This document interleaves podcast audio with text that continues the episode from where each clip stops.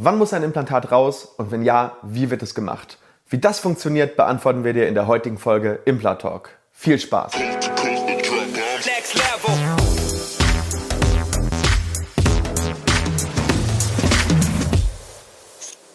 Hallo liebe Community, mein Name ist Dr. Stefan Helker und ich heiße euch herzlich willkommen bei der Audioversion unseres erfolgreichen YouTube-Formates Implatalk. Sollten dir die visuellen Einblendungen an der einen oder anderen Stelle fehlen, komm gerne nochmal auf unseren YouTube-Kanal und schau dir das passende Video an. Und jetzt viel Spaß mit dem Podcast.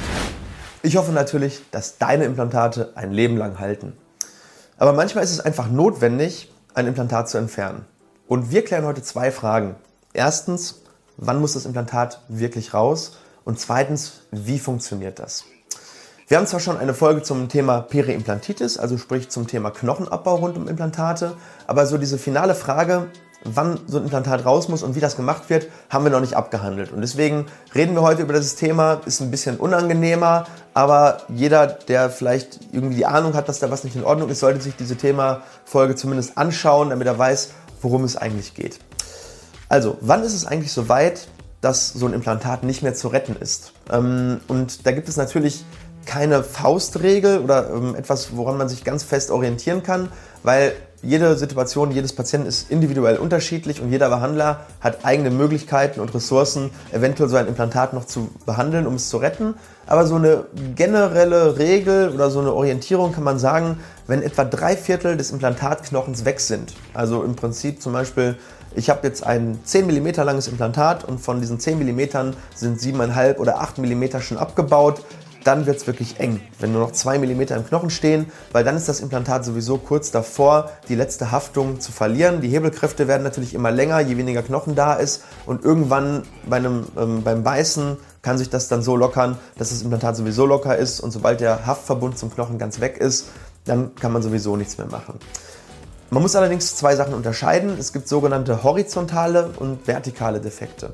Beim horizontalen Defekt kann man sich vorstellen, dass der Knochen um das Implantat herum, also wenn das das Implantat ist, wirklich in seiner horizontalen komplett weggeht. Das ist natürlich sehr, sehr viel schwieriger wieder aufzubauen als ein Defekt, der eine sogenannte vertikale Komponente hat. Das heißt, hier entsteht im Prinzip so eine Art V und dieses V kann man leichter mit Knochenersatzmaterial wieder aufbauen weil man einen mehrwandigen Defekt hat und das ist wie so eine Tüte, in die ich etwas reinschütte, da geht halt nichts raus. Und wenn ich aber zum Beispiel Sand auf eine ebene Fläche schütte, dann verteilt er sich natürlich zur Seite weg und fließt quasi weg. Und deswegen kann man so einen horizontalen Defekt schlecht aufbauen. Dritter Grund, warum so ein Implantat raus muss oder äh, wann man gar nichts mehr machen kann, ist natürlich, wenn es locker ist. Das habe ich schon gesagt. Ähm, aber wo ist jetzt der Unterschied zu einer Zahnextraktion? Also wie funktioniert das technisch, so ein Implantat zu entfernen? Bei einem Zahn, das weiß jeder, ähm, nimmt man normalerweise eine Zange und bewegt hin und her, solange bis der Zahn sich löst. Und äh, wir haben ja in der Folge zuvor bereits einmal ähm, erklärt, wie das ist ähm, mit einer Verankerung des Zahnes im Zahnfach und mit einer Verankerung eines Implantates im Zahnfach. Das Implantat ist ganz fest und das Implantat äh, und der Zahn hat so eine Aufhängung mit scharpeischen Fasern. Das heißt, wenn man die hin und her bewegt, dann dehnen die sich und irgendwann kann man den Zahn eben rausluxieren, also rausbewegen aus dem Knochenfach. Und dann ist er eben raus.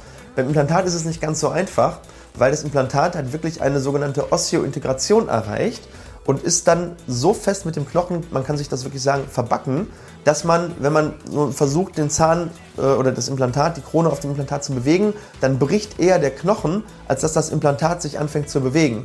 Und deswegen muss man, zum Beispiel, wir nehmen jetzt einfach mal ein ganz kleines Beispiel, Implantatabbau, Knochenabbau bis zur Hälfte. Wenn man jetzt versuchen würde, das Implantat zu bewegen, das würde nicht klappen. Das heißt, ich muss gucken, dass ich um das Implantat den Restknochen vorsichtig entferne. Das muss vielleicht nicht bis ganz zum Ende sein, aber so, dass das Implantat maximal noch ein Fünftel oder ein, ein Achtel im Knochen steht. Und dann kann ich anfangen, mit einer ganz normalen Zange zu versuchen, das Implantat und den Knochen zu dehnen und langsam zu bewegen. Und irgendwann löst sich das und ähm, dann ist das Implantat eben raus. Jetzt gibt es dafür spezielle Fräsen oder Ultraschallmesser, die das sehr, sehr schonend machen, weil man möchte ja einen Defekt kreieren, der möglichst klein ist, weil in den meisten Fällen wird ja wieder später eine neue Implantatversorgung angestrebt. Manchmal natürlich auch nicht, da muss man das jetzt nicht äh, so vorsichtig machen, beziehungsweise sollte man schon, aber dann ist man, das, ist man dann nicht so in der Pflicht, dass man später wieder Knochen zum Implantieren haben muss. Ähm, kannst dir diese ähm, Piezo Surgery Geräte, ich habe dir die einmal da eingeblendet, wie das so aussieht. Das funktioniert mit Ultraschall, da rotiert dann gar nichts mehr, sondern das vibriert nur ganz leicht. Das ist wie beim Zahnstein entfernen im Prinzip äh, dieses Ultraschall. Das ähm, funktioniert dann mit einer sehr hochfrequenten äh, ähm, ähm, ähm ja, Vibration und dann wird der Knochen ganz schonend abgetragen. Ja, so wenig Knochen wie möglich entfernen, das ist klar. Und wenn es möglich ist, kann man überlegen, ob man direkt wieder reimplantiert.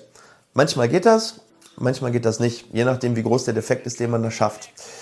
Ähm, wenn man nicht sofort reimplantieren kann, dann kann man aber Knochen bereits wieder aufbauen. Das heißt, man füllt im Prinzip dieses Knochenbett äh, oder diesen Knochendefekt mit Knochenersatzmaterial oder Eigenknochen, deckt das zu und kann dann nach drei Monaten, wenn man möchte, wieder neu implantieren. Man vernäht das dann und dann hat man nach drei bis sechs Monaten, je nachdem mit welchem Material man das reaugmentiert oder neu aufbaut, kann man ein neues Implantat setzen.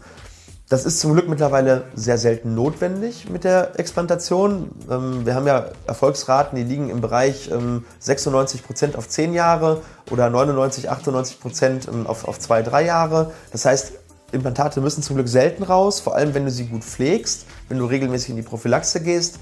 Wenn es aber doch mal raus muss, dann weißt du jetzt, wie das funktioniert. Man braucht davor keine Angst haben. Es wird ganz normal betäubt, wie bei einer Zahnextraktion, wie bei einer Füllung. Und ähm, ja, dann kann man gegebenenfalls, wenn es denn gewünscht ist, wieder ein neues Implantat setzen.